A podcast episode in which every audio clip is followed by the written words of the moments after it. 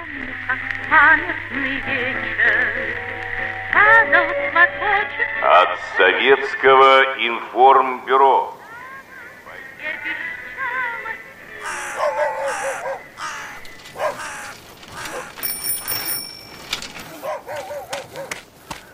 Хозяева, есть кто живой? Письмо вам.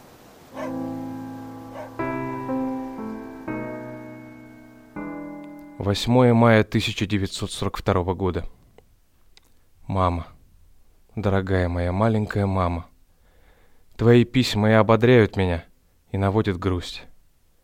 Я хорошо понимаю трудности вашей жизни, но помочь, кроме тех денег, которые выслал, ничем не могу.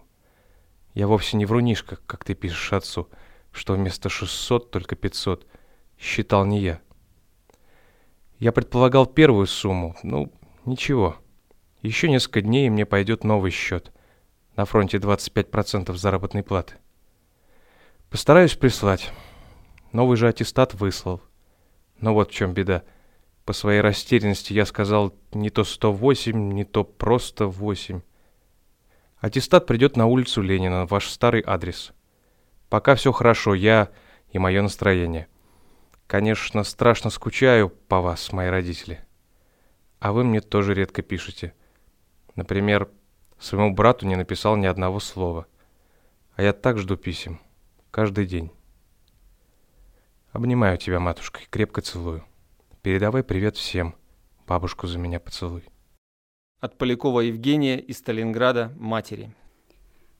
Евгений Поляков был убит в Сталинграде в октябре 1942 года. Похоронен на Мамаевом кургане в братской могиле.